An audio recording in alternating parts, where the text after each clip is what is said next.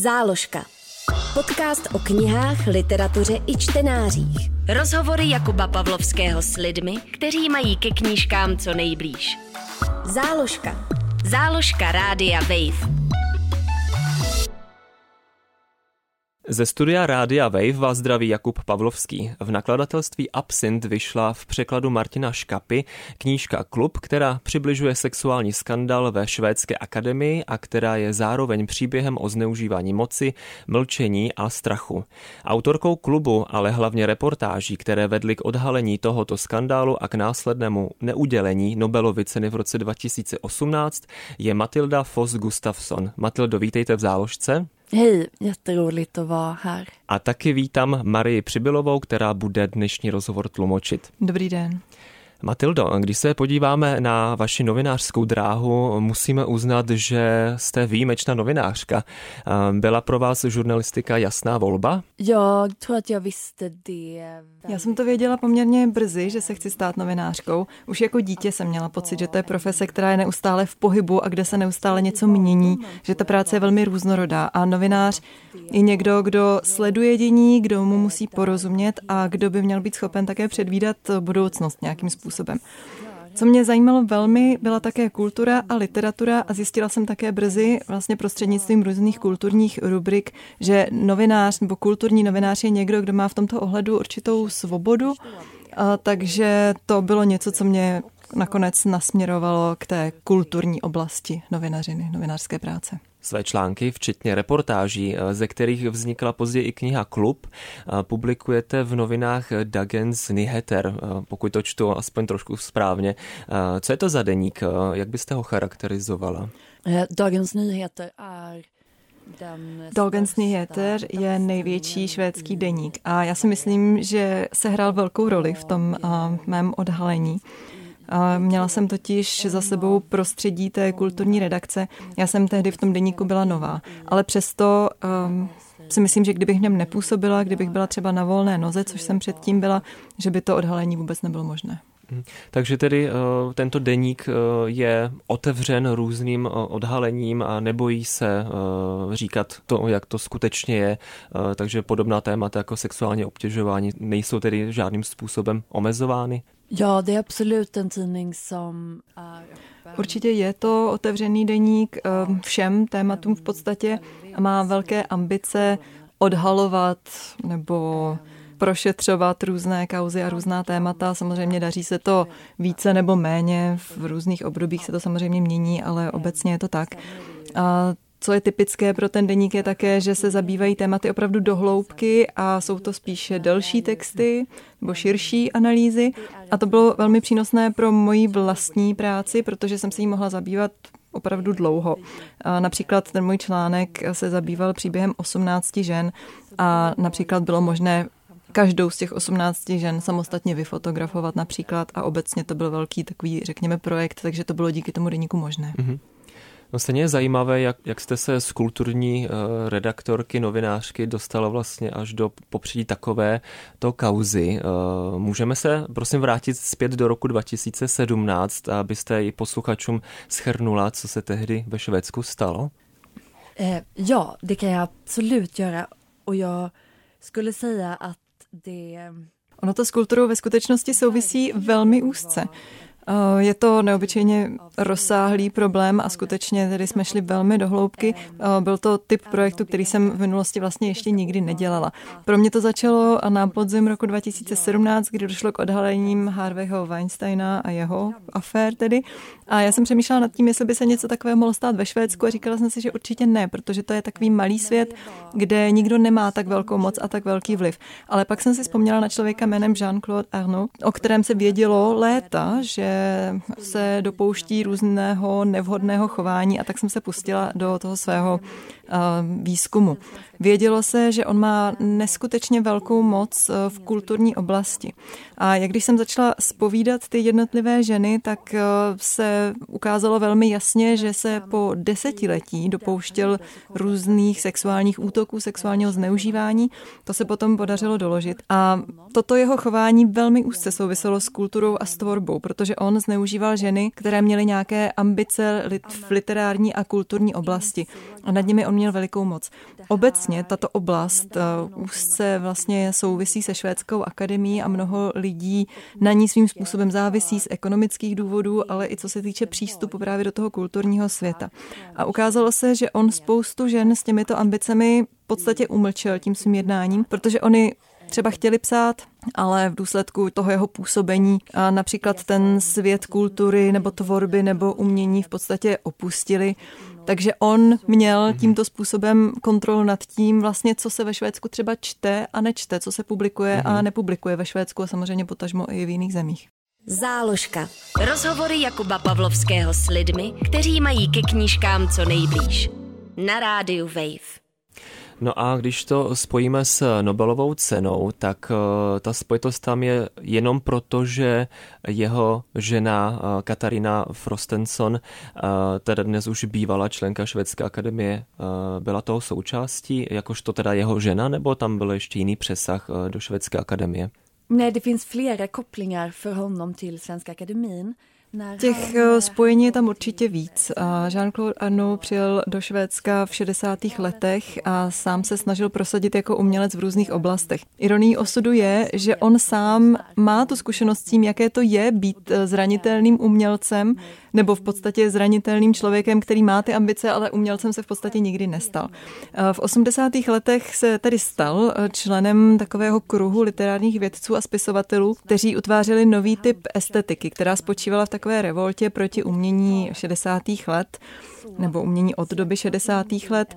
Bylo to takové angažované umění. V té době se hovořilo hodně o umění pro umění. Zastával se názor, že role umění naopak je překračovat hranice, bořit různá tabu a pojilo se to vlastně i s takovým životním stylem světáckým, chodilo se do hospod a francouzská kultura byla velmi vysoce ceněná a Jean-Claude Arnaud byl tedy člověk, který um, byl takový světák, bon vivant, francouz, i když on v podstatě původně tedy je elektrikář.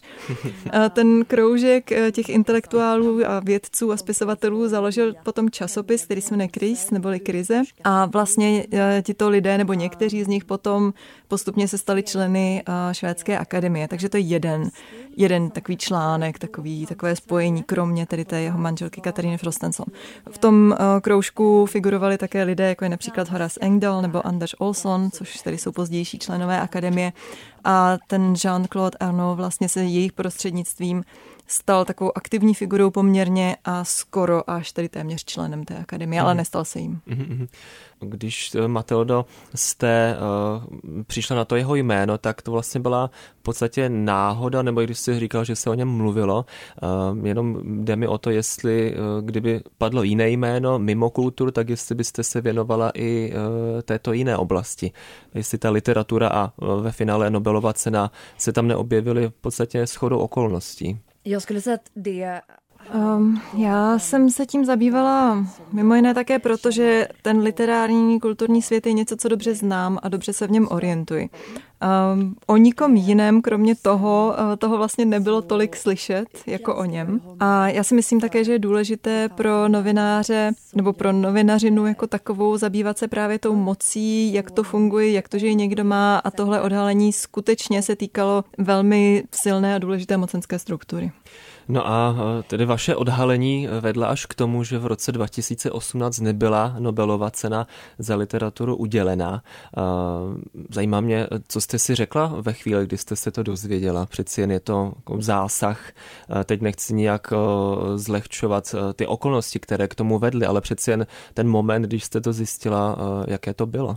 För mig var det v celém tom kontextu celé té kauzy uh, se mi tohle vlastně nezdálo být tím největším nebo nejvážnějším důsledkem. Pro mě tím největším důsledkem nebo výsledkem bylo to, že ho skutečně odsoudili za znásilnění. Já si myslím, že to byl velmi velký moment, že tu cenu ale přesto ta akademie uh, neudělila. Pro mě je to symbol toho, že ten problém skutečně byl velký a skutečně byl vážný. Ona nakonec ta cena se udělila vlastně další rok, takže se udělili dvě mm-hmm, za rok 18 a 19. A já ale doufám, že to bude vnímáno jako takový historický moment, který bude vždycky připomínat nebo zdůrazňovat, co se stalo, že to byl dlouhotrvající problém, velký a vážný problém a že bude vždycky připomínat ten počet obětí, které skutečně museli mm. to celé vytrpět. Mm. Eh, men jag tror också att det är pro mě to bylo velké i v tom, nebo významné i v tom, eh, že to zneužívání probíhalo a zároveň ta švédská akademie vlastně aktivně bránila tomu odhalení nebo chránila toho člověka a to po desetiletí, ačkoliv informace o tom dění několikrát dostala. A já si myslím, že eh, tahle její role vlastně, nebo ty události nelze oddělovat od toho, že ta akademie je zároveň někým, kdo uděluje Nobelovy ceny za literaturu. A ta kultura mlčení skutečně byla intenzivní, to mlčení panovalo dlouho, dlouho probíhalo to zneužívání a skutečně reálně mělo důsledky v té literární oblasti, takže hmm. pro mě je i tohle důležité. A dalo by se říct, eh, jakou hodnotu nebo jak vůbec vnímají Švédové švédskou akademii? Det är väldigt speciellt med Svenska Akademin för att to bylo něco, nebo je něco opravdu mimořádného, ten eh, vztah Švédů ke švédské akademii. Před eh, tím mým odhalením ta akademie se těšila takové pozici, která, nebo takovému vnímání, které je ve velkém rozporu s tím, eh, jak většina lidí vnímá Švédsko. Švédsko je jedna z nejsekulárnějších zemí světa. a přesto vůči té švédské akademii měli Švédi až takový nábožný přístup nebo až takový nábožný vztah k ní měli, to bylo takové božstvo. Pojilo se to i s tím, že vlastně členové se volili doživotně do té akademie, bylo to velmi uzavřená společnost, takže nikdo vlastně nevěděl, jak pracuje, jak vypadají ta jednání a tak dále. Takže kolem toho bylo takové velké mystérium a bylo to mhm. prostě něco, co lidé mohli skutečně v pravém slova smyslu uctívat. A já jsem si neuměla představit, jak se akademie potom k tomu postaví a jestli vůbec tou její pozicí může něco takového otřást, nebo jestli něco s ní může otřást. A teď mám pocit, že skutečně do té doby, nebo že ta minulost skutečně byla radikálně odlišná od toho, jak je to teď, protože tam potom došlo po tom odhalení k velké změně. To kouzlo kolem té akademie je pryč. Ty otřesy byly veliké, um, byly zvoleni noví členové. A vlastně od té doby, od doby toho odhalení, se vlastně prvně stalo vůbec, že bylo těžké ty nové členy sehnat, že se tam vůbec najednou nikdo nehrnul. moc nehrnul, jako tomu bylo dřív, protože dřív se tam naopak uh, to byla velká čest a skutečně členy se stávali ti nejpřednější autoři. I proto vlastně, nebo odtud to, to zbožňování. Eh, ta instituce je nyní pořád ekonomicky dost silná, ale prostě to kouzlo je pryč a je vnímaná hmm. už spíš jako takový obyčejný nějaký výbor. Kdybychom se bavili o důvěře, tak ta taky pominula Já skulle säga att förtroendet... Ta důvěra, to je něco, co se skutečně změnilo, aspoň ve Švédsku. Ta situace se stabilizovala už samozřejmě, ale jak už jsem říkala, to zbožňování, ta fascinace už tam není a řekla bych, že je nahradil spíš takový nezájem. Hmm. Pokud jde o Nobelovu cenu, jaký ta aféra měla vliv globálně, těžko říct, protože o tu akademii samotnou se zajímali lidé spíš ve Švédsku, nebo věděli, jak to tedy fungovalo, nebo co se stalo spíš ve Švédsku. Mezinárodně za to bych řekla, že lidé znají spíš tu Nobelovu cenu, ale už ne tu akademii jako takovou. Takže těžko říct, jestli ten její status nebo ten status té ceny um, z mezinárodního hlediska se hmm, nějak rozumím. proměnil hmm. nebo ne. Záložka. Podcast o knihách, literatuře i čtenářích. Na rádiu Wave. Když ještě zůstaneme ve Švédsku, eh, takhle zpětně, eh, co bylo eh, víc šokující? Spíš to zjištění, že docházelo k sexuálnímu zneužívání na tak vysokých důležitých místech pro literaturu, anebo skutečnost, jak to otřáslo akademii samotnou a že tedy nebyla udělena Nobelova cena?